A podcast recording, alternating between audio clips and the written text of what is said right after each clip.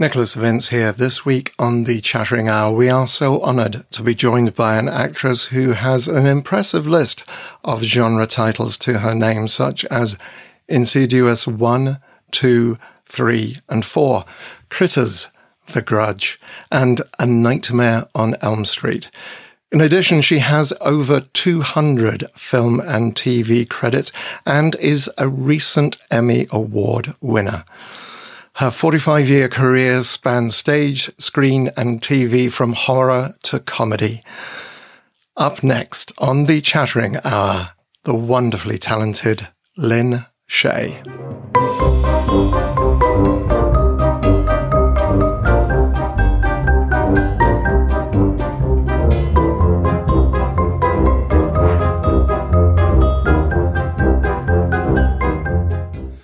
And we're back with our special guest, Lin Shaye. In addition to the horror films which I mentioned, Lin is well known for her comedy films such as Dumb and Dumber, Kingpin, Stuck on You, The Three Stooges, and There's Something About Mary.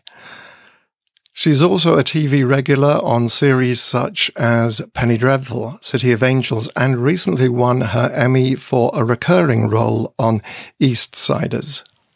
We could go on for another 15 minutes or so, but let's hear from the lady herself.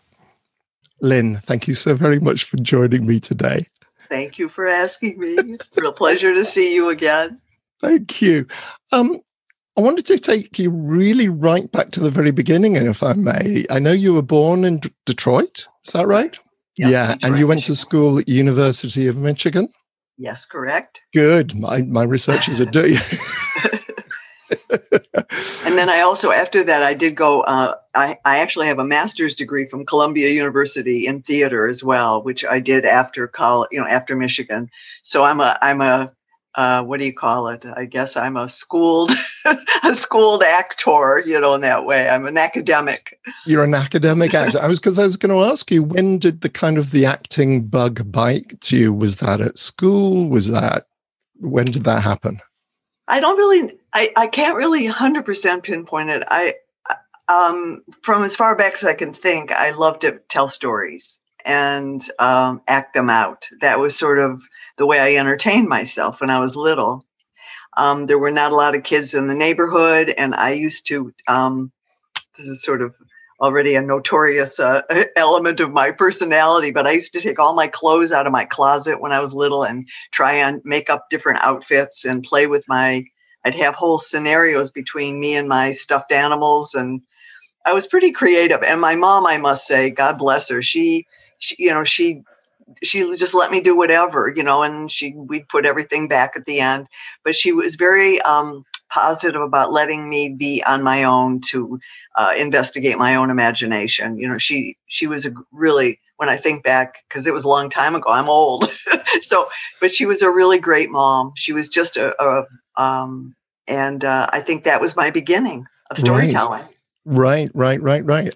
And so you you mentioned you did the theatre uh, fine art theatre degree. Was your as far as I understand it? No, you were in 1975. You were in Hester Street. Was that your first- first acting job or just your first film debut? that was my first film thing because I I did after um, I finished Columbia. I was in New York City and stayed in New York, and it was really the most wonderful time. Then all the off off Broadway theaters were just getting started. Um, there were all these alternative places like Playwrights Horizons and the Chelsea Theater Center and the WPA and um, and uh, all these little tiny theaters were just popping up all over. And we were always doing new material and you know there was sort of a, a whole community of playwrights actors and directors. And I, I was always doing something it felt like. So um, that was really how I, I i mean so i did only theater. I never ever, it never occurred to me to do films ever. It really did not. Um, and i was interested in, in the acting. I wasn't interested in you know sort of the other thing you know the uh, the uh, the, uh, the exterior stuff. So um, Joan Micklin Silver, who directed Hester Street, which is a marvelous little film still to this day, um, she, I, can't remember, I don't know how I connected to her. It might have been through my brother. My big brother, Bob Shaye, started New Line Cinema. in right. 1968. and um, I think he knew her and her husband. It might have been through Bob because Bob was very instrumental. He was the typical big brother that would always introduce me. This is my sister Linda. She wants to be an actress. That's how he would always introduce me. I was always miserable, but unbeknownst to me, he was a terrific support he would tell actually as uh, past this point of Hester Street, but once um, Bob got New Line going, he would tell his directors, "Put my sister in your movie," and that was how I got in Nightmare on Elm Street. That was how I got in The Hidden. That was how uh, you know. And I always thought, "Oh my God, you know, where did these directors see my work?" You know, they didn't. my brother said, "Put my sister in your movie," and then he would pretend he didn't do it. So I may have met Joan through Bob, and um, the story goes it was to play the part of a Polish prostitute.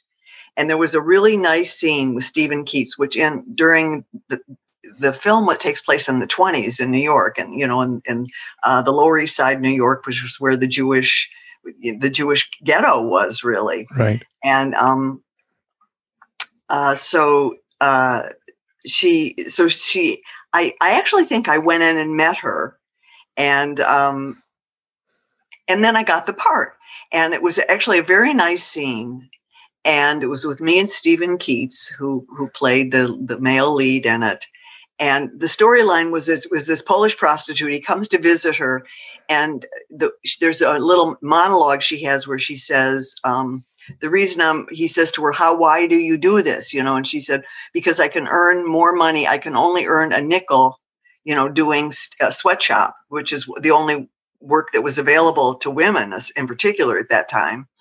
And i can earn 25 cents you know being a being a prostitute. So it was a really so it wasn't very you know there was nothing particularly tawdry about it or it was just very informational about that time frame. So anyway we shot the scene and I remember I was very excited because they were having their premiere in New York, and I invited my mom and dad to come to New York to see the movie. And I said, you know, mom, you know, I'm doing everything is good. You know, I didn't tell her too much about it because I was afraid to tell her, you know, anything. So we get to the scene, and I'm like, my heart is just going a mile a minute. And the scene was cut dramatically. So all you do, all pretty much you see is me leaning over. You see my breast, and I'm washing myself, which is what these prostitutes did. They you know, made themselves as clean as they could. And um, I say something to him about gringo. I call him a gringo, and it's and and it's just kind of yeah. There's really no scene. so I was very. I didn't even look at my mom. So my mom was. She didn't. She registered nothing. So get to the end of the movie, and now I'm excited because at least I'm going to see my name in the credits. And so and I remember there was a whole long list of, of actors. And they scroll all the way down, all the way down. And at the very bottom, it says Lin Shaye Horror. and my mother, my mother, she just never looked at me this whole time. I sincerely remember this. She stood up and she started marching up the aisle. And I went, Mom. And I kind of went after her. She walked right into the ladies' room and threw up. so that was my that was my entree into the film business. Your poor mother. my poor mom. Here's her daughter. She, you know, with the pink bows in my hair in my little room with the bows on the wallpaper, and uh, you know, Lin Shaye whore. You know, and all you see is my, pardon my expression, my tit. so anyway, so that's show business. yeah, no, absolutely. And of course, was it in New York that you joined the Actors Center, the Actors Studio? Actors Studio, yeah, it was. Yeah. And Lee Strasberg, I was fortunate enough. Uh, that was really a very fertile time for the Actors Studio in New York then, especially. I mean, it was, uh, you know, Bob De Niro, Robert De Niro would come and and you know, Shelley Winters was there and would moderate, and Ellen Burstyn, and really the greats were still. It was um, they held the uh, classes in a little church and right in, in, around forty, I think it was like Forty Fourth Street, and um, you had to audition, and I had finished school at Columbia, and then I started taking classes with Uta Hagen, which was also one of the most. I learned more from probably more about how to act how to prepare a scene from her and Stella Adler than anybody.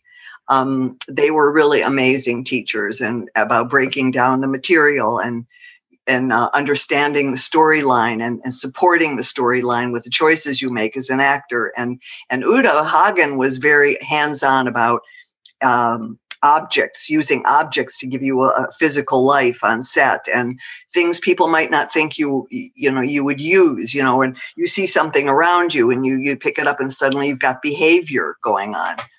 So and I wanted to be a part of the actor studio. So you had audition. And Mark Rydell was also very involved. God bless Mark. He's still he's here. He's in LA.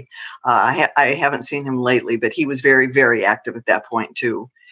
So and so every Friday you prepare a scene. Anybody can anybody who is a member, and I became an observer. Sally Kirkland, who is still uh, in my world right now, we Facebook each other and all that.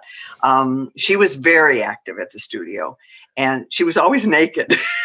Forgive me, Sally. but it is true. Every time the scene would start, there was Sally naked. You're doing in the lotus position on stage, getting ready to do her her scene, and and Sally was teaching a yoga class, um, and I was also got involved in yoga, and so I, I kind she she let me be an observer. You know, in other words, I wasn't a member yet, and uh, so you could go to the sessions and i don't think you could work yet. I think when you were an observer you literally just come and observe. And so i started auditioning and we started doing different um, and nothing really happened until i came out to los angeles believe it or not i mean I, I would go to the sessions and stuff but it was out here where mark rydell was the main moderator that i auditioned and auditioned and then strasberg oh, I'm, you know, I'm forgetting the timeline exactly. Um, no, I was already a member when I came here. Strasberg made me audition five times.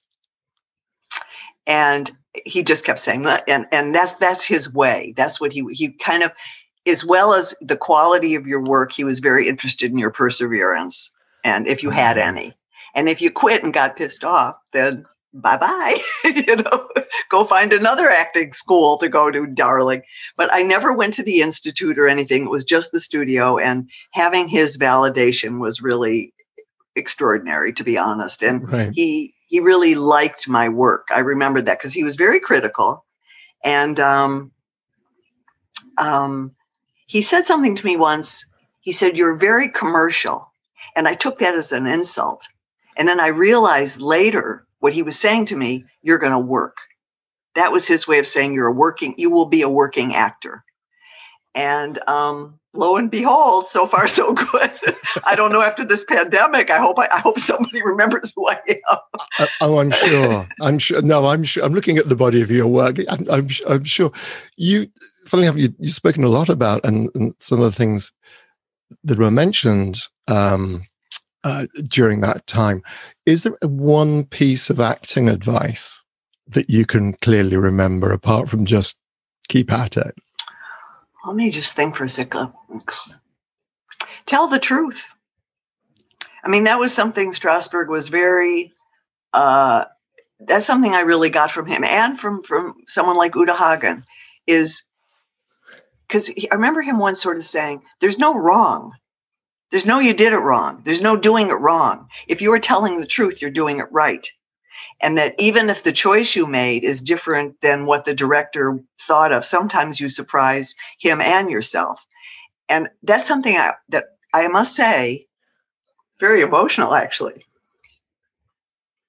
Clicks in sometimes where I go, where where I let myself I, like I'll be mm. on a tree in the middle of a scene sometimes you're on a, a, trajectory of some sort and there's that little voice that goes you're not you know it's, it's sort of um, censoring where you are because you think you're supposed to be somewhere else and and I've learned to shut that off and to let that other part come through and especially in film which can be edited that's where your gold sometimes lies is you will find a piece that the director didn't think of, that you didn't think of, that nobody thought of, that suddenly ignites the scene.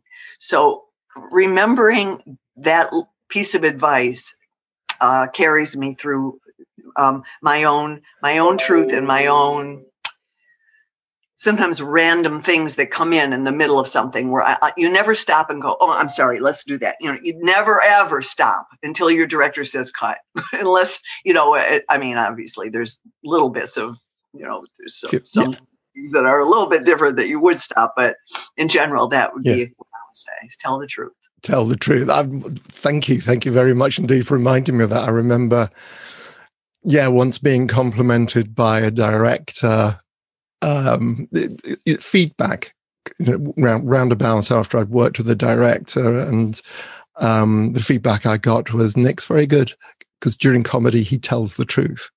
He just knows that that's what it's all about. Yes, no, thank you for reminding me on that. Yeah, yeah, it, yeah. I'm getting emotional about it. well, it's it's why we do. I mean, it, it should be why we do what we do. You know, I mean, actors are actors for all kinds of reasons. We know that, but I, I honestly think that is why I'm an actor because it's. I, I've said this before. It's the safe place to tell the truth, to really tell the truth, because it's you're you're in a in a story that's been created. It's all manufactured except for you, who's not manufactured, and and to find that element of story and to tell the truth within it is it's we're in a safe place to do it. In the in real life, you can't always tell the truth. We lie all the time to people we love, to people we want to impress, to people we don't like. I mean, there's there's a million ways that we deceive ourselves and people around us. And I think as an actor, you have that luxury of being able to tell the truth in a safe spot and to communicate what you really feel. Yeah, yeah, and that's yes, well, funny enough, I'm thinking as a writer as well, when you when you're writing, that moment where you I think as a writer, I know when I find that phrase, and just, it's not just the beauty of the phrase itself; it's that moment you think, "Yeah, that's what I'm trying to say. That's that's the secret I'm trying to." It's the aha moment. yeah, yeah, no, absolutely. Oh, that's brilliant. Thank you. So, presumably, that helps you very much when in 1978, Jack Nicholson chose you for a piece in Goin' South? One line. and that's that's how I came to California. I mean, that's that's a whole long story. I, have told the story many times, but I'm happy to share it again. Um, I was in New York. I was, you know, acting in all these small off off and off off Broadway theaters and um, in my little in my theater community. And I was supposed to go to Boston to do Candida with Eva Marie Saint. And I was so excited because uh, she, to me, is still one of the great actresses of, of the 50s, 60s, 70s, 80s, 90s, 2000. I mean, she's just yeah. uh, uh, was a beautiful woman with great talent. And I got fired. I hadn't gone. I hadn't even left. And I they called me and and said, um, you know, we're releasing you from the and I and I went I had a real meltdown. I mean, I didn't understand and it wasn't until later they sent me a note and they said cuz I auditioned for it and they said we want you to know and actually I didn't even read it. I was so upset and it wasn't until months later I found it and what it said is we want you to know you did the best audition of anyone that came in. It was for the role of Prossy, who was the secretary to Candida in the in the in the George Bernard Shaw play. And they said you I looked like I was 12 years old. I mean, I was in my 30s, I think. But they they said you made you made Eva Marie Saint look old because you're so you look so young, and we were afraid she's supposed to be in her. You're supposed to be in your early 30s. You look like you're 12, and she's supposed to be just a few years older than you, and she's in her 50s playing younger. So I did, but I didn't know that till later, and I got a call from my agent Gene Parseghian, who became a very, very powerful agent after he was after me. but but we did love each other and respect each other. And he he called and he said this odd thing. He said, um, Jack Nicholson um, has just inquired about you for a film they're doing. And I'm going like, what? And he said they um, they were just here in New York and they've gone back to Los Angeles, but we're sending, and I said, well, what did you do? And they said, well, you know, we sent them your picture and resume and blah, blah, blah.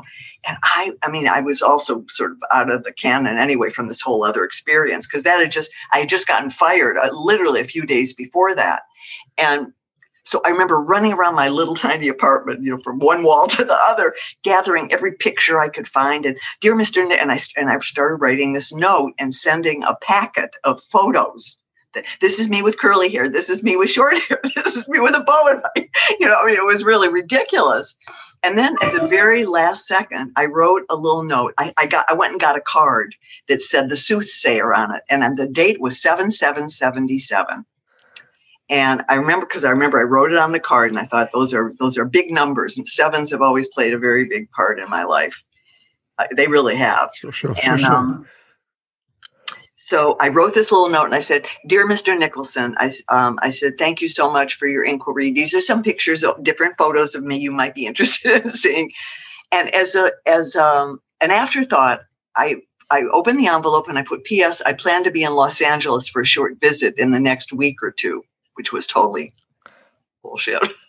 I mean, I I mean, I, I, but, and I put it, sealed it up and, and took it to my, eh, took it over to my agent's office. And I think it wasn't even, there was no FedEx yet. I think they were still doing special delivery. And about a couple days later, my agent calls and says, do you know him? And I said, What? They said, Do you know him? Because we just got a note from Jack saying he wants to meet you as soon as you're in LA. So I literally I packed dirty laundry. I made a reservation and I left the next morning for Los Angeles. And I got on a plane. I mean, I and I got a fever blister. I was so the size of a basketball on my mouth. Come, I could feel it on the plane growing. Buckley was out here. She was a friend of mine from New York. She got me a place at the Chateau Marmont. She said, "Just come. We'll get. I'll get you. I'll get you a bungalow." So she got me a bungalow at the Chateau Marmont, and I, I I literally went from the airport to the chateau with a fever blister like this. And my appointment with Jack was the next morning at 10 a.m. at, at Paramount. And I, I, mean, it was just, it, it was such an out of body experience, the whole thing. I mean, I honestly, I didn't know where I was, what I was doing. I had this big thing on my mouth. I could barely talk. I, and I just was ignoring it. just said, what can, you know, I'll put on a lot of eye makeup and I'm going to wear this cute little top and I've got a little pair of boots and jeans and this, and I called the cab because there was no Uber yet then or anything either. I remember I, I called the cab and to come at 9.15 because I had my appointment was at 10. And so I went to Paramount and it was, the whole thing was so dreamlike, you know, I, um, I remember walking into his the, his office uh, into the bungalow, and Mary Steenburgen had just gotten cast as in Goin' South, and her story was also he kind of she was a, a, a waitress in a restaurant, and he saw her in the waiting room waiting for somebody, and made her come in and read the whole script with her and hired her on the on the right then. I mean, he's an extraordinary guy. I mean, that's the first thing you have to say about Jack Nicholson, as well as an actor. He's one of the most spontaneous to me, kindest people I've ever met. And so I walked into his office and my picture was up on his, you know, on his behind his desk with a bunch of other actors and stuff. And he has his head down. And I remember he looked up at me with that true shit eating grin of his. And he said, What happened to your mouth? And I went, Oh, I said, I know. I said, I didn't really just come out here to meet you. I swear to God. I said, I really, I was just, I said, I just you. And he, he just, he knew 100% what I had, what I had done basically. And um, so he, he was just so sweet. And he just, and I was in there all for about a minute and a half or two minutes and he said, "Well, these are from some small roles. There's four women. There are four spinsters, because it's a cow. It's a wonderful movie, Goin' South. It's a wonderful um, uh, cowboy, you know, old old fashioned mm. cowboy movie." And he said, "But we could make one a parasol lady. We could have three spinsters and a parasol lady."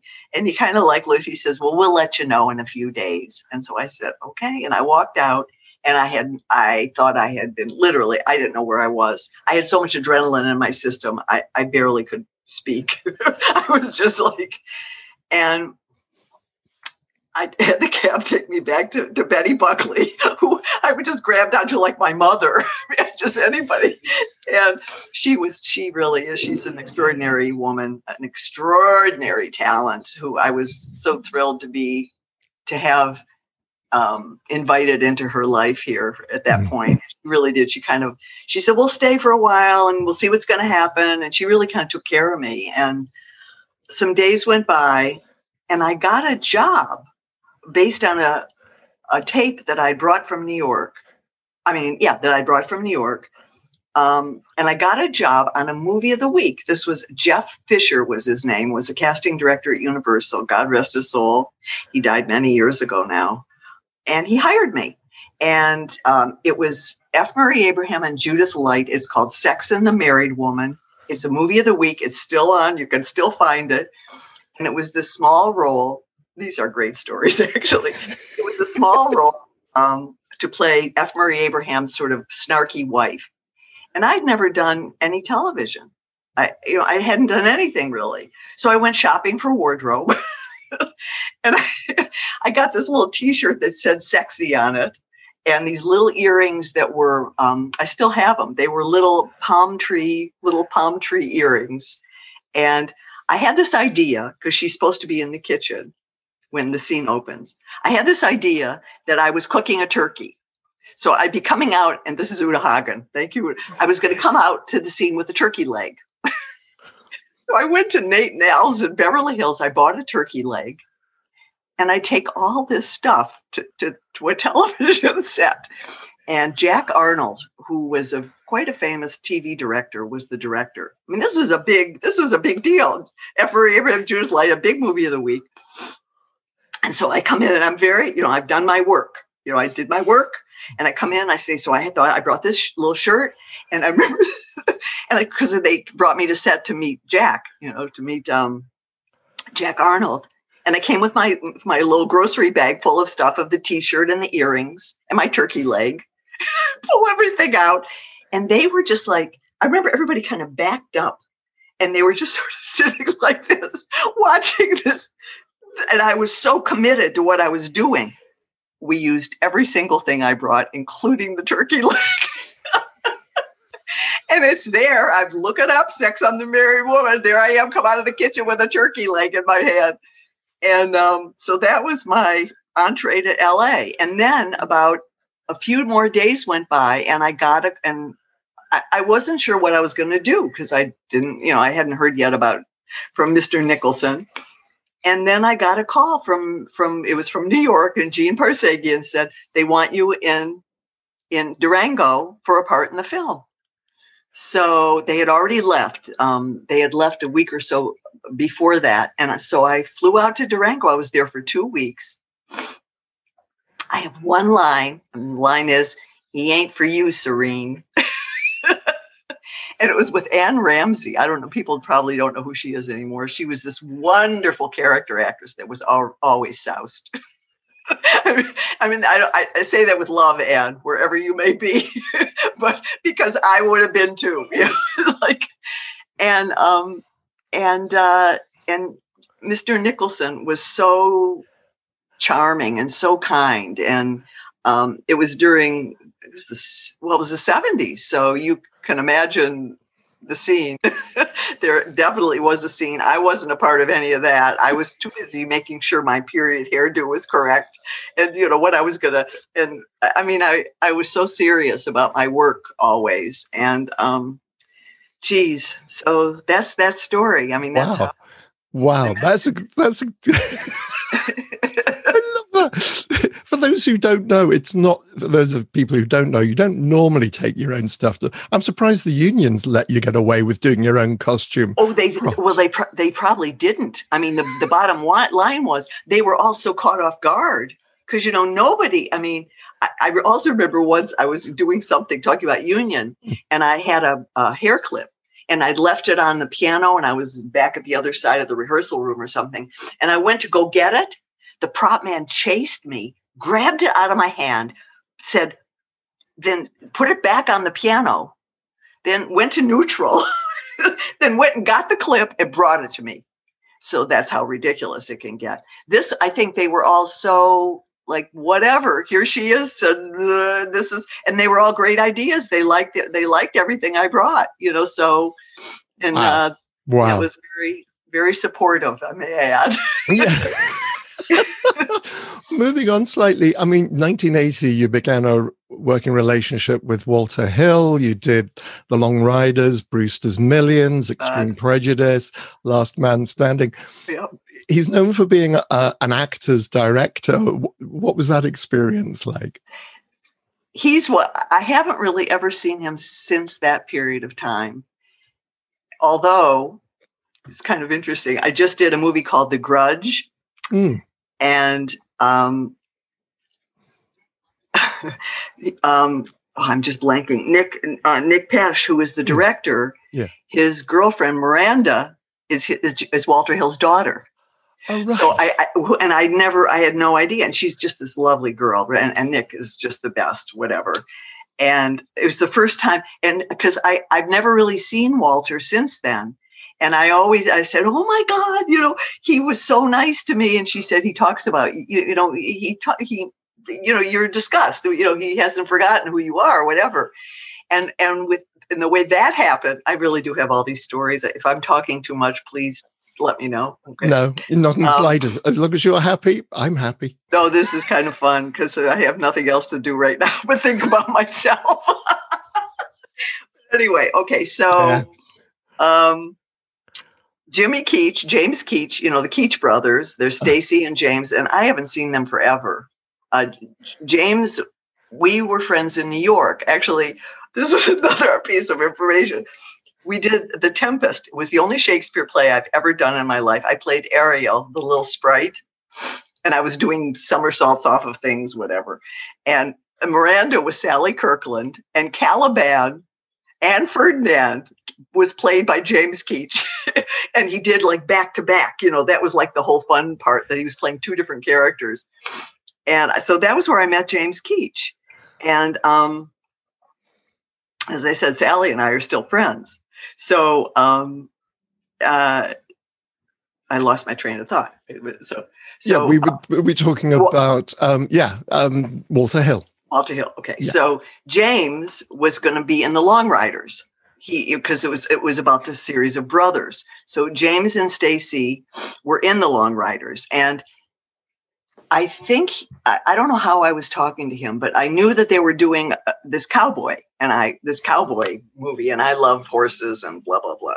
So I said, um, so I thought I, I, I was going to. He said, "Well, I could set you up with a meeting to meet Walter," and I said, "Oh my God, that would be so great." So I do remember I had this t- little black T-shirt with a big tiger on it. And I had cut off jeans and cowboy boots. and here I come in my little shorts going to Burbank Studios. I, I really did have a lot of chutzpah, I guess. But I, I, never thought about it like that. It's just like, well, you know, okay, um, this is what I'm going to do now. Yeah. So I put on my t- little t shirt and I looked cute. I was cute then. and and I just remember Walter, I walked in, marched into his office with my little t shirt tied around my cut off jeans and my cowboy boots. And um, he ended up giving me, oh, I also played a prostitute. and go, I seem to have a lot of roles where I play prostitutes. Um, and there's just, it's a very small scene, but it was really fun. I remember I'm dancing with Randy Quaid, who was also, wow. the Quaid brothers were in it. And this was when Randy was a wonderful. I mean, he did, Randy was in Kingpin. You know, I mean, he mm. he he was one a fantastic actor, and um, so they because um, the the thing about the Long Riders, it was a series of real brothers. You know, there were the Keach brothers, I think the Carradines, and um and uh and the Quaids. It was the three wow. set of brothers. Wow. And, and so um and it's just this really sweet moment where I'm dancing with him and I remember I just and I am I am a prostitute, but you know, prostitute that was a very um, a very qualified profession in those days.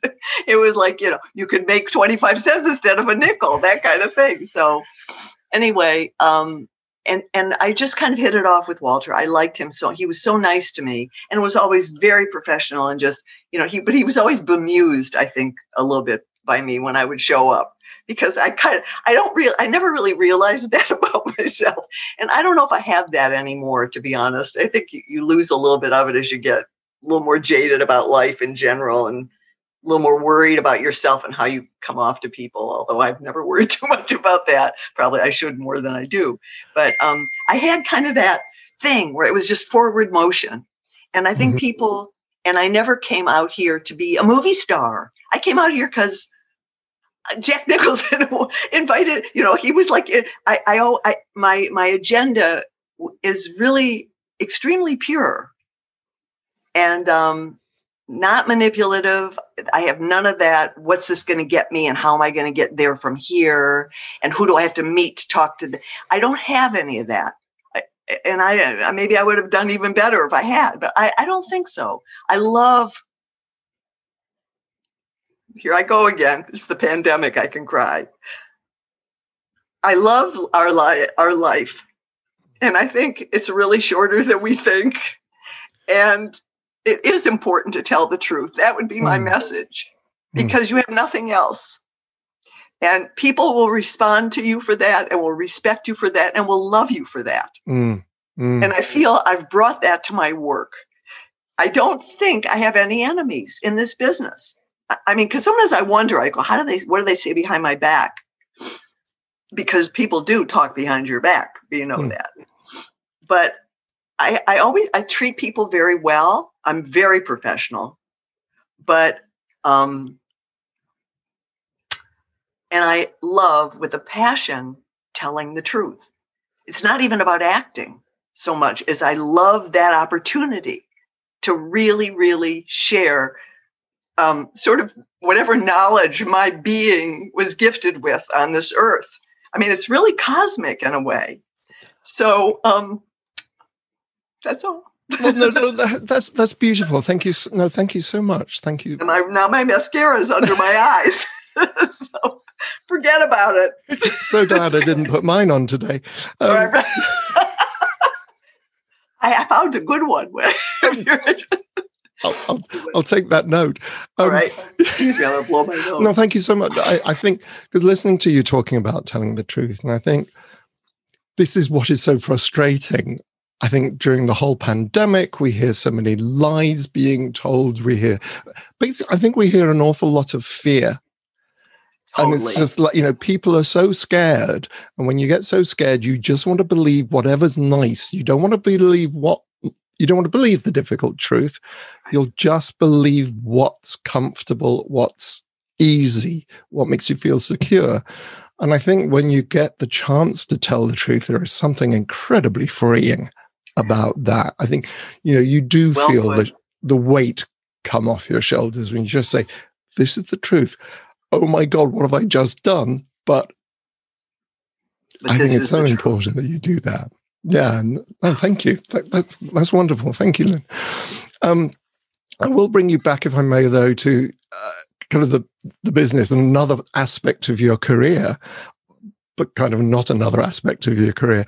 Um, the Farrelly brothers, because you've done Dumb and Dumberer and, and Kingpin, which you referred to, something about Mary, Stuck on Me, myself and Irene, the Three Stooges, etc. What are the Farrelly brothers like to work with? Oh, they are just fantastic. I mean, it's a whole, again, a very long story of how I got into, you know, how I met them basically. And um, uh, Dumb and Dumber was my brother.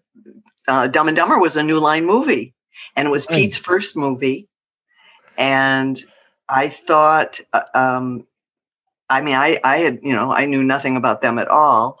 And Bob said, you know, is there a role for my sister in this movie? I mean, he really, and I remember getting a call from Rick Montgomery, who was their casting director. And I was so still naive about my brother, you know, because he was always so mean to me. and he still brother, is a little yeah. bit mean, still a little bit mean. He's just to drive the knife in every once in a while. Um, it's part of family dynamics. Um, Every family. But, uh, I've got two um, brothers. I know. Yeah. You know the story. Yeah, yeah.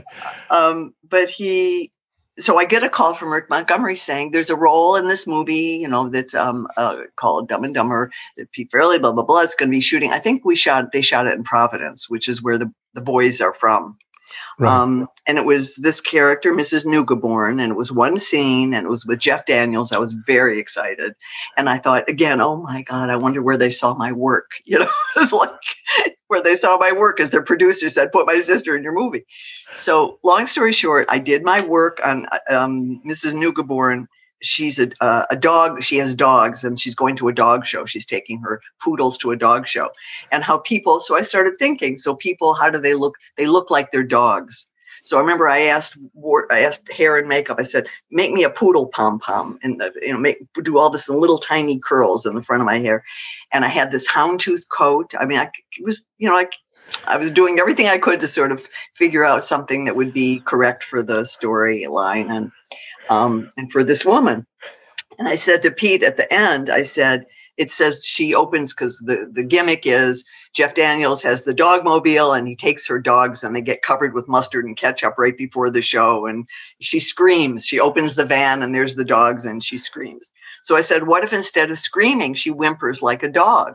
And she goes, oh, oh, oh, and and Pete just kind of I remember he kind of looked at me and he said, That's a great idea. and then like everybody was sort of i could sort of feel everybody kind of tune in to this wasn't just bobby's sister you know that i had some i had an idea for one little moment in the movie that was maybe going to be funny you know or and um so we shot it and um, i went back home and i got a very nice note from pete. And then my brother sent me a note. This is how bob operates kind of it says here for your scrapbook. That was the note inside the note. And it was a, a little note from um, Charlie Wessler, who is the Farrelly Brothers' dearest friend and a great producer. And he produced all their films. He was one of their producers. Still, he's on there. I think he worked on, I'm sure he worked on Green Book with Pete. Hmm. Um, they're, they are very loyal to their family and friends. That's one great thing about them. I mean, like nobody you ever saw before.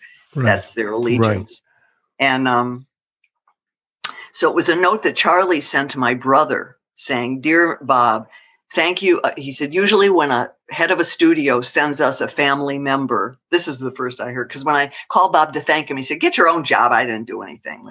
So he said, usually when the head of a studio recommends a family member, we all run the other way. He said, but in your case, thank you for sending us Lin. She did such a great job in the movie and blah, blah, blah. So that was Bob's way. We never really discussed it ever again. I mean, he never, that was Bob's way of communicating with me. And, um, and that was the beginning of my relationship with them. And then Kingpin has a whole nother story, long story, which I'll make a little bit short, but uh, I saw they were doing this film. I tried to get an audition. Nobody would, they, they just wouldn't respond. I mean, everybody, Rick Montgomery, even Pete, he said, We love your work, but you're just not right for this role. The character was described as the angriest, ugliest woman God ever let loose on the planet. That was the character's description of Mrs. Dumars in Kingpin. And they said, We, you know, we just don't think you're right for that. And I was like being an Uta Hagen, Stella Adler, Lee Strasberg. Are you kidding me? That's, that's, that's meat and potatoes for, for years to play that role. So um, I just I, I was really depressed, and my agent had just died, and I was crying. I was going to have a meeting with another agent, and they canceled. And I remember sitting at our dining room table. Um, and my ex-husband at the time, I have him to thank for many, many things, and this was one of them. And he said, What's the matter with you? And I said, Everybody's dead. And They're all dead. Everybody, and I can't get an audition. And they're starting the movie. And I and I had worked out that character on the floor of my bedroom over six weeks, complete with wardrobe. I bought that little Pete called it my clown suit. I bought the clown suit at a thrift store on Melrose, and I did the thing with the horrible hair and the, the, terrible teeth and the fingernails, and I had eyelashes coming out of my nose like nose hairs, and I had really built this whole image of the angriest, ugliest woman I could think of. And I said, nobody cares because they don't want to see it. And and Clayton said, um, he said, Clayton is my was my husband at the time. He said, um, why don't you just call call call up one of the producers you met on Dumb on Dumb and Dumber? You know, they they'll remember you. And so there was one uh, Steve Stabler who, to this day, um, I, I got to try to find him during this stupid pandemic. I, but he was, he, I, I called him up. He answered his phone, you know, because Clayton says after lunch they'll all be in their office, you know. So, uh, and I said, he said, "Oh, I know, Lin. We got your messages, and you know, we love your work, but we just don't think you're right for this." And I said, oh, I said, Steve, I worked out this whole character. And, you know, and he said, Oh, he said, Well, okay, well, I'll bring you in. So two days later, I dress up 100%. Here, wait minute, want to see her? She, she remains on my desk. there she is. I still love her. I really do. I love her. She will always be in my heart. So there she was in the little clown suit with the cigarette hanging out of my mouth and the filthy face and hair. And um, I drove to Santa Monica to the office where the audition was. And I remember I walked in the room and they, oh, oh, first I, I was sitting and, and I could, I was at my time. I got there right on time. And Rick Montgomery kept walking by me. And I finally said, Rick, I said, it's, I was supposed to, you know, I had like a 1030 appointment. And he looked, he said, Lin? I said, yeah he said, Oh my God, I thought you were a homeless woman off of the street. We were going to call the cops. so, so anyway, so he brought me in and they fell on the floor. I mean, Pete and I mean, they were, they were all in there, um, you know, all the, all the honchos, the, the Farrelly brother honchos. And, um, I got the job.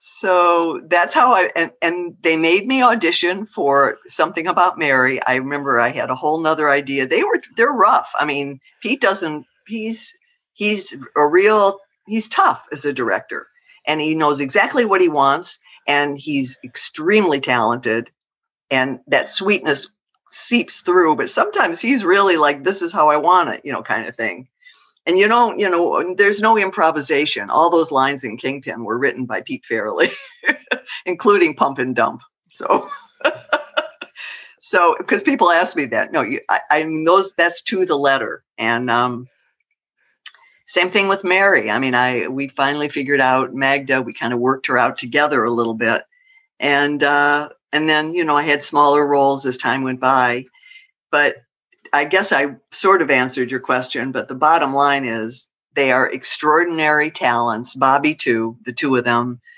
And they come from a family that's like a clan. I mean, I became friends with his mom and dad and um, his sister. You know, he, they've got a big family. I think there's five in the family. And um, they're great people. Right. Great people, talented, right. kind, smart, loyal everything you want to say good about a human being. They are. Right. Right, right, right. Well, that's that's always good to hear, and it's always lovely to hear somebody, a guest, talking so enthusiastically about people you've worked with.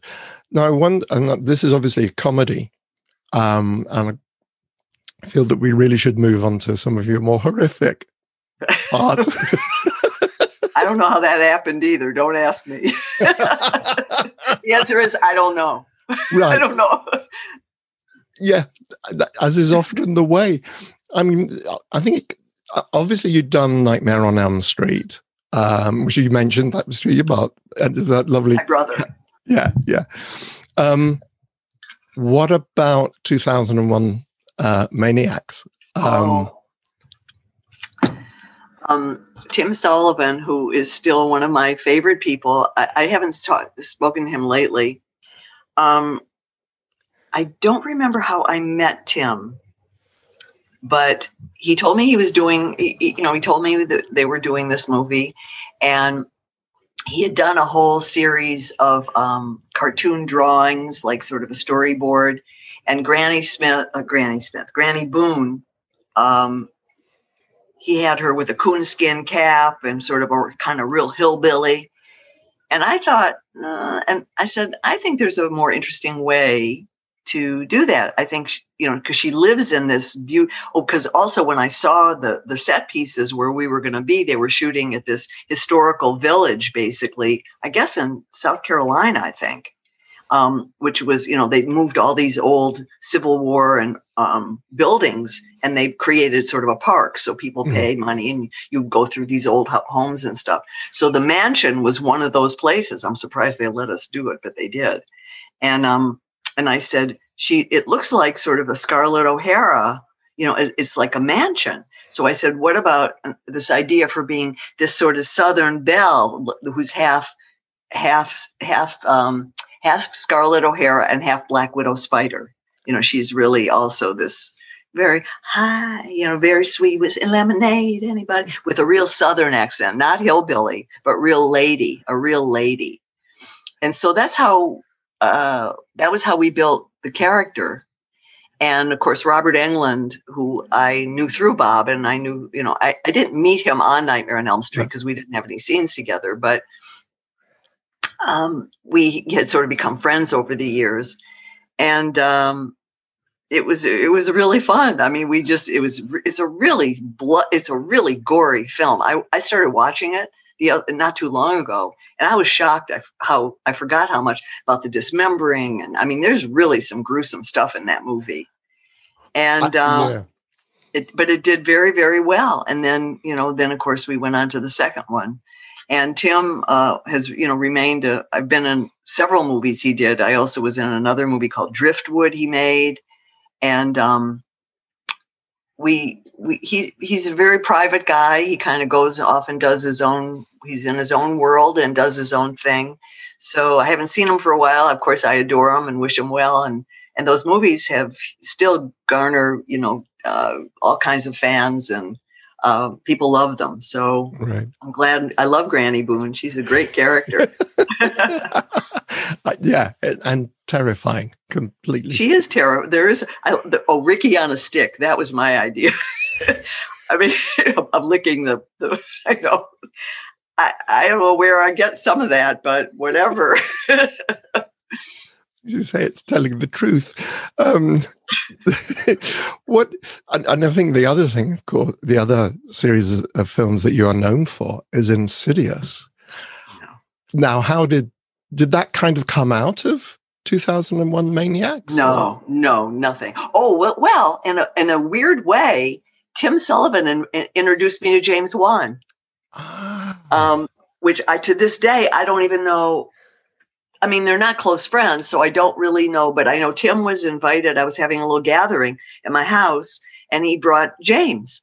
And James was a fan of a little film I did called Dead End. That was, I think, from 2003 with me, Ray Wise. Um, a wonderful kind of Christmas movie. It's it's still one of my favorite movies ever. Oh, right. And, yes, yes. And uh, so I did meet James through Tim, and and James, so James was a fan of that film, and I remember I had a copy of it, and I gave him one, and um, that was it. They stayed about twenty minutes or whatever and left. And a few weeks later, James called me to ask if I wanted to do a little video called Doggy Heaven that he was doing with his partner Leigh Whannell. I had never met Leigh. It's it's also still on YouTube. It's really funny. It's just great. And Leigh, Leigh Whannell is a treasure. I mean, he can do anything lead wherever you are. I know you're going to go, no, no, yes, you can. He's a fantastic actor, a spectacular writer, a fantastic director, and uh, just one of my favorite people ever, ever. And Leigh was um, going to act in this one. He was playing this. It's kind of hard to describe it. It's nine minutes long, I think. Doggy Heaven check it out. it's really funny. And I'm this great. character with big boobs and a big butt and a big hat and big glasses and a little dog and, and a gun in my purse. so that's pretty much who, who she is. The dog's name is Miss Marple. I don't even remember my name. But um, uh, and so we shot it. I think it was either a day or two. It was maybe. I, that's also where I met Mike Mendez, who's become a very close friend of mine and who produced this for James. He and James have been friends for a while. So everything sort of builds on itself. You know, there's sort of this um, layer effect, like a muffin. it keeps getting kind of bigger and bigger, flaky muffin. but um, and so and then not long after that, um, James called me up again and he said my partner Leigh and I have this script. We're not sure the name yet. It might be called The Further. It might, we don't know what it's called. Um, and there's a role of a psychic. Would you be interested in reading it? So he said, I have um, offers out to Pat, Patrick Wilson and Rose Byrne. I don't know, you know, what they're going to be doing, but I just let you know that we just put offers out to them. So I said, sure, I would love to read it. So I read it and I read it in bed. I remember it was late and it was it freaked me out for some and it wasn't like written scary, but there was something about it that was really scary. And I remember I took it downstairs and put it in the closet downstairs. I didn't want to sleep with it by my bed. And um, I called James the next day and I said, I would love to be. And I just remember Elise talked a lot. That was the other thing. I wasn't really sure what she was talking about, to be honest, because it was all about the further. What I don't know. There's things and there's demons and entities and there's all this di- all this these characters that I, I I hadn't really wrapped my head around. And um and then he said, and guess what? He said Patrick and Rose have both accepted the right away. They accepted the roles. And he said, so we're gonna we're gonna shoot. And he said, we'll probably you know start in a few weeks. So that was that was the beginning of Insidious. And I remember James saying to me, uh, "Gee," he said, "I wonder I wonder if there'll be another one ever." And he said, "Because maybe we shouldn't kill you at the end." I said, "Nah, whatever. Don't don't worry about it. just just tell your story, whatever." And um, meanwhile, that choking scene is one of the scariest. Uh, I've watched it and it scares me to watch it. I, and I remember I had, because Patrick is a skilled, fabulous director and actor and person and all those things, and very controlled. You know, he knows what he's doing. He's not one of these hysterical people. But I had like a necklace of bruise marks where he was because you know they don't really go here because then he would really kill me. Yeah, yeah because, like here, but, but there yeah. was like literally, I, I looked like I had pearls of bruises all around my neck after we shot that scene and stuff. And um, and it looks like there's going to be a fifth Insidious. Oh it's wow! Announced, so I can I can say it. I don't know anything really about it. I don't know. I know Elise is is now tr- truly in the further. You know, we've finished my story.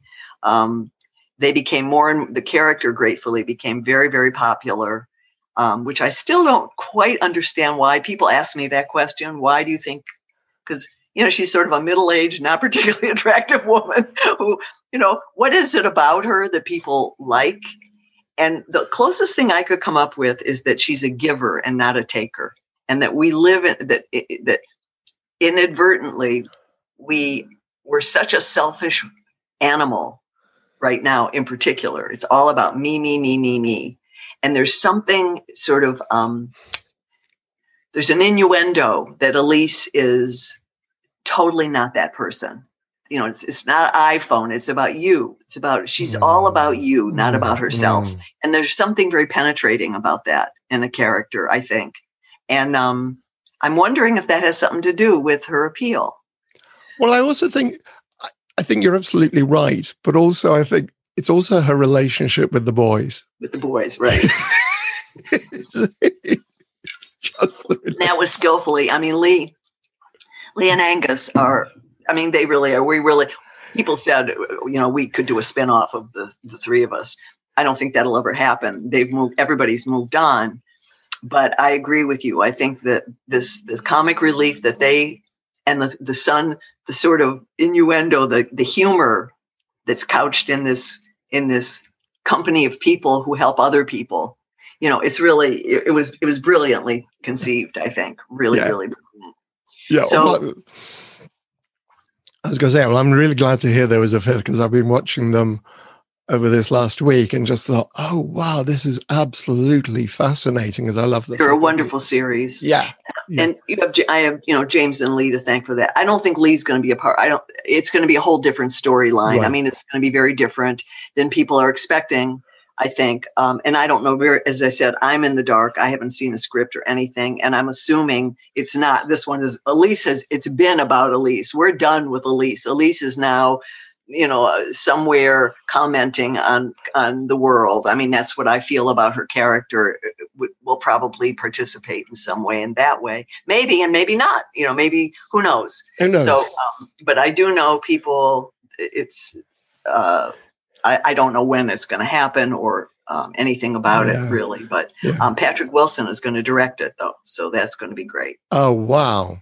And Wow, I'm, I'm that pretty sure, be hope I'm not speaking, but it's been in, it was in the trade, so I'm. Oh right. If it's in the trades, I think we're okay. I I think yeah. we're good. Yeah, Uh, yeah. Well, if that changes, if you happen to know, let me know before we broadcast, and I'll edit out. I've had Right. to do that already with one of the episodes. Somebody's like, something's really changed about something that happened. Um, the last thing I wanted to ask you uh, before we move on to the luggage shift. Well, actually, no, there are two things I want to talk about before we move on, because we're running out of time. it's been so much fun. Room for Rent. Now, this was what you filmed a couple of years ago now, but We yes, it was a couple of it's yes 2018. yeah, Yeah. two, yeah, two or three, it's two years, two and a half years, three years maybe.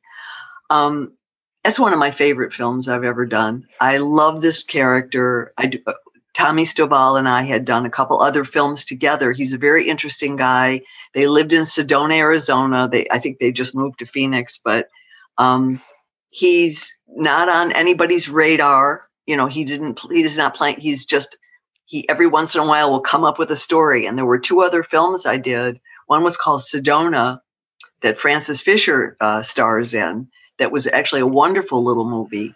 And we we've stayed in touch. And he Mm. sent me the script some years ago. It was probably about five years ago, and I didn't like it. I was in the middle of doing something else, and uh, and it just didn't strike me in any way. And then he sent it again. He said, "Remember that script? I, I this I've changed. We've changed it a little." And I reread it, and I thought, "There's something here." But it was it's supposed to be about a psycho. You know, it starts out, and I said, "They've already we've made they've made that movie." I said, "What about changing the the uh, ice core of it? That maybe this is just a woman who's been sort of kept disenfranchised by her husband." Who you never meet, but you just hear about over the years, and that suddenly he's dead and she's left with no life. She doesn't know how to she doesn't know how to navigate life. She's never had to do it. He's kept her pretty much in the kitchen you know? And there's that one little passage i i added we added in about you know doing his laundry and doing his thing while he's out screwing other women. You know where you that she and she learns she has to learn how to enter society. And so she's this and I- thought it was just a great idea. And tommy really and so the two of us really filled out the script. I mean i had a, quite a bit to do with with this a lot with the character with shaping the character. Mhm. and um and with dialogue as well i mean there there is a writer to the script um who g- gave us a wonderful framework but it's not the script it's a different story than basically what was there and Right. and I love it. It's still on Amazon Prime. It's it's and I I love this character, and I think anybody that's watching, if especially if you want have have watched everything else that's been out already, check it out. It's called Room for Rent. Seriously, check it out. I mean, there are moments in it. I think it's the. and This is, there's no spoilers whatsoever in this. It's where she takes hi the ex-husband's Fred takes Right. his porn stash from the bottom of the bureau drawer and puts his ashes in it, and it's just like. I remember watching that and thinking, "Oh, oh my god!" She just and then slams the drawer. it's- It's, so yeah glad to be and it's like uh, it's that and it's like and then you slowly begin to understand exactly what's going on and so on and but there are just actually i have to say there are some very disturbing parts to the film The- early on in the you know the bits in the in the skate park and after and that whole sequence is it really goes there and it's i'm not talking gore no, I'm talking about just the way people treat other people. yeah. I'm very Um, proud of. I really am. I'm proud of my work in it. I love the section where I go through his things in the in the bedroom. that was one of my favorite. parts. Oh, I was. I have to admit, there was one moment where it's like, I can't believe she's going. I know. I'm very proud of that moment. Really, I really.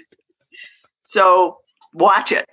Yeah, seriously, folks, if you've not seen it, it's called Room for Rent. And It is 2019 on IMDb. It is still out on Amazon Prime, both in the US and in the UK. Trust me, it's it's a really good way of spending 82 minutes. Um, okay, this has been so much fun. We've still got more to do. Firstly, Daytime Emmy Award for your work on EastSiders. I know. It's right over. She's right over there. Let's see if we can see her. Can you see her? Oh, wow. Right over there. I kept saying, What are they are going to send me a certificate? And they said, No, you're going to get an Emmy. I said, Come on. but there she is. Yep. And it's a wonderful series that was picked up. Um, oh gosh, Kit Williamson is the it was his his deal. I mean, he was the producer and stars in it, and it's a series that's um, it's about a gay couple. Um, it's a it's a wonderful set of it's a wonderful story, and it it started out I think just as a YouTube thing. And then mm. eventually it got bought by Netflix, and there basically were four seasons of this of the EastSiders and this was the last season, the final season. And I play um, the mom of a of a young guy who's going to marry a drag queen, and he doesn't think I know she's a, he she's a drag queen. And it was just a very it was very low key, and I was really flattered and very surprised. I mean, I that people acknowledged it and um, uh, and I'm very proud of it. I mean, it's a really it's a really wonderful series. Also, it's another thing to check out um, if you if you are so inclined. You know, you have right. nothing else to watch for a while. Um, but um, yeah, so there it is. I mean, it's a little bit. I don't know. I get a little bit kind of. I get. I feel. I mean, do I feel like I deserve it? I don't. I. I don't know. I don't know if I deserve. I don't like to think like that. I don't think I don't think I deserve anything. I think we all work hard. And again, if we, if our impulses are to express the truth and to try and educate people about something that maybe you feel you know something about that maybe they could use a little, a little uh, coaching on, or whatever it is that makes people communicate through art. I mean, that's, um, that's what all artists do yeah. and we are of that we are all artists so yeah. Yeah. i feel very flattered i guess is the right word to say that i was uh, acknowledged and and yeah so just it's very hard to you know when you uh, I've never got an Emmy or anything major like that, but even the, the awards that I've received, I it's I remember the the feeling is just like, oh wow, Thank you wow, so exactly. Much. I know, and yeah. it's very, it's a little bit embarrassing almost. It is, yeah, it's deeply I don't embarrassing. Quite know how to say thank what you. you mean me? yeah, right. Really? Mad? What did I do? you sure? But actually, which takes me right back to when I was like 18 and leaving school. I remember one of the final um, assemblies that were given by our house mistress, and she said, You have to learn to take a compliment. Yeah. And I, I thought, yeah, it's actually really important skill to have because if you don't learn to take a compliment, you're actually saying to the person who's trying to compliment me, you're an idiot because you think I'm good. And that's not healthy. That's not, it is hard. It is embarrassing. But I think sometimes, whoops, he says, knocking his microphone. Um, you just have to learn to enjoy you know we all just have to enjoy these things when they come don't we? Oh totally. And i mean again just to say thank you you know it's mm. really um i'm always afraid. I have a lot of fear. I'm always truly i mean i'm always scared when i start a project and um it's a, quite a process. I mean there's yeah. Folding yeah, no, I, I understand that. I, I, sorry, I wasn't doubting the fact that you feel f- fear because no, no. I think we all do, and I think actors particularly. Every single time you feel okay, well, this is the one where I fail. This is, yeah, looks. You know, we all have those that little voice at the back of my mind. But yeah, well, again, congratulations on that. And I'd just like to finish, if I may, with um, this little segment, which I refer to as the luggage in the crypt. Uh, this idea what you know the whole idea i love the egyptian idea that you take stuff for your next you know the crypt is just the stepping stone to wherever we're going to end up. What would you take? So if i asked you what what film might you take? What thing would i take? Which uh, uh, film? oh film film which film sorry. Kingpin. Cool I think that's one of the funniest films ever made. I just, I mean, in every way, I just think it's it's so off off. It's so to the, it's so offbeat, and really, it's like so off center is better a better word. And so, and I think Woody Harrelson and Bill Murray, it's two of the funniest things they've ever done. And people don't really, you know, a lot of people have never seen Kingpin because it was mm. very under the radar. I mean, it didn't even that that it, it did terrible when it first opened. It did make a penny. I just think it's one of my favorite. It's certainly the story for me of my success with that. Right. Is seminal too. It, it's a real high point in terms of my creativity. Right. Right. And in terms right. of my endurance and in terms of my uh, love for what I do, for for the um, dismiss dis, dismissive element of looking how I'm supposed to look or be that I really dove into the center of who I thought this woman could be. And she's people love her and, and are terrified by her. And I love that. So I think I would take her. Right. Okay. That makes perfect sense to me. What about a book? Oh, I'm such a terrible reader. I don't read. This is. I'm so sad to even admit this, but I don't read well. I'm not a. I'm not a pleasure reader because it's hard. I think I. I don't know if I'm a little dyslexic or. Right. Um, there's some there's some element that never allowed me to really enjoy reading because I have to go back over what I read to make sure I remember what I. I, I my it's easier for me to read scripts even because I can make notes and margins and it's 90 pages or whatever.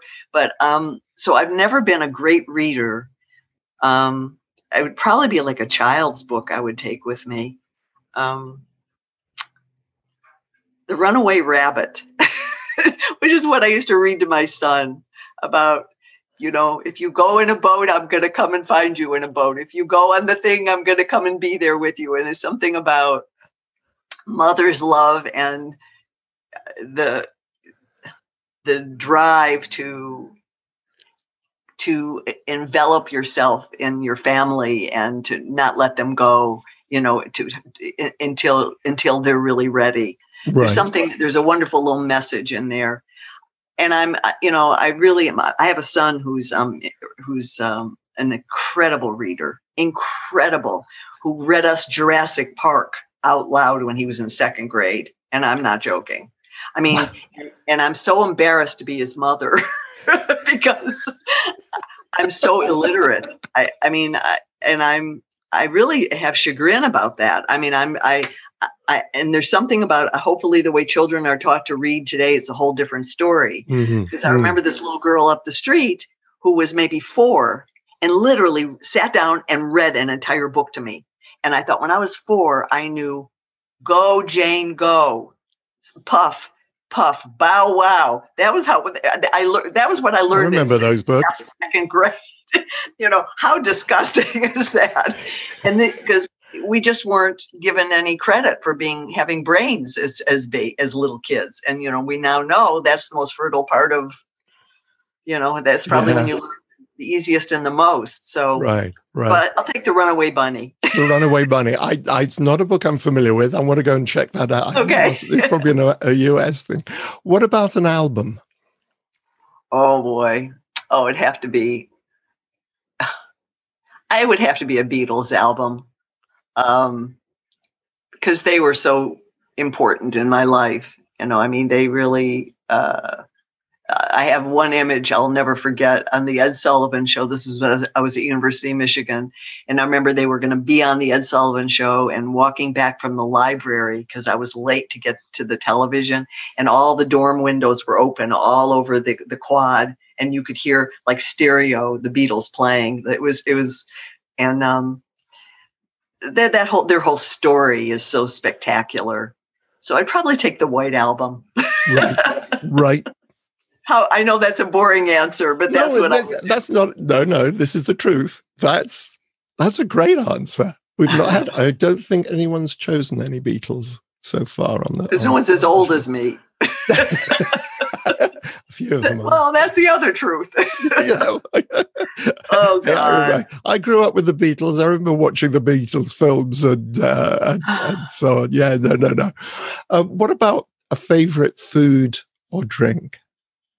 Oh boy. Favorite food. I love, I mean, I love food. I mean, I love eating, but I love fresh things. I like, I'm a big fruit and vegetable person. I like seafood.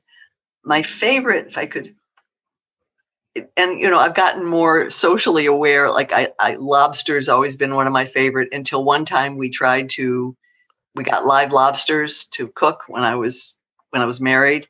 And I remember one climbed out of the pot that was the end of my I yeah, I've never been able to no. eat them. so I I must say I've become much more I don't eat meat hardly ever and yet I really I grew up eating beef I was you know and um and uh chicken and you know I mean I I was not a I didn't grow up with any political bend toward uh toward animals at that point I feel it more now and I think also because we know farming is so awful. I mean, it's Mm. not done like it, it isn't like in Michigan where you'd see the the cows, four cows in the grass eating their thing and you know whatever. So I guess what's my very favorite food?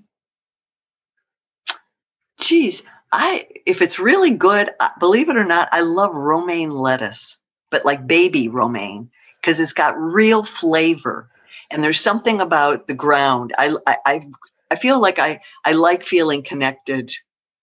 I like feeling connected to the earth. right, So I love I love fresh like fresh vegetables, right, really fresh vegetables, right. much more than beef or chicken or seafood even or um and I like I like spaghetti, not pasta. I like spaghetti.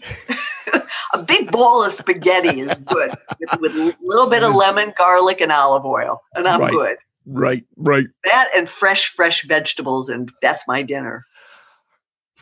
Yeah, I could, I could. and a yes, glass of and a glass of Cabernet. Oh, of course, of course. Yeah, that makes perfect sense.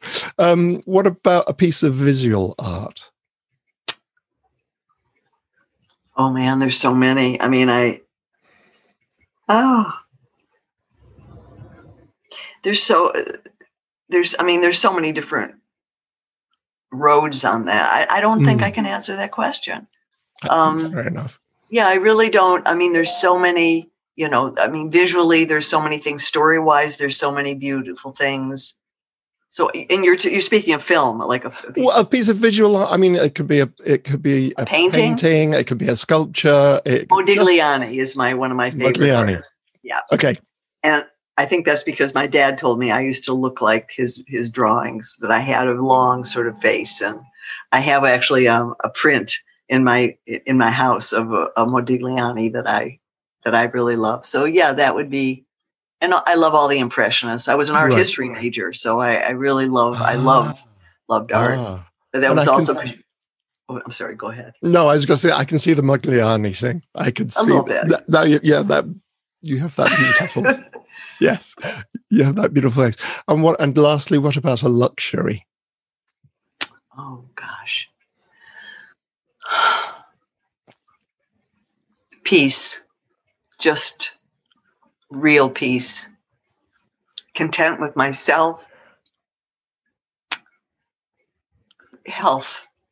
Good health is truly all that is important. I honestly feel that way Mm, and uh, anything that goes little thing like i've had this little thing going on with my behind my knee i don't it just hurts and you go that sucks i mean I, I like it when everything works when my whole i love my body i'm i'm a very much uh, feel very um, grateful for everything that i have and that works and i'm i, I take very good care of myself um, I've always done exercise and yoga, and I eat very, very well, and um, and I want to be well till the day I die. that is really my my greatest wish is to be healthy and well and mobile till the Yeah. day I'm done. Right. And then bye bye. Let's hope for the best. Let's hope Yeah. all those all those Yeah. angels are really up there. Yeah, yeah, yeah, yeah. I can, I can, I think that's a perfect answer. That's a great answer. Lin, this has been oh. extraordinary. Thank you so much. Thank you again to Lin Shaye. What a lovely, lovely lady. And gosh, what a career. Next week, we are joined by the writer and director of Child's Play and Fright Night, Mr. Tom Holland. Join me then, and in the meantime, stay safe and well. The Chattering Hour, hosted by Nicholas Vince, is produced by Chris Rowe Management and Tea Time Productions. Producer Chris Rowe, with production support from Jared Friedrich and Amanda Rome West. Composer Kevin MacLeod, copyright Tea Time Productions.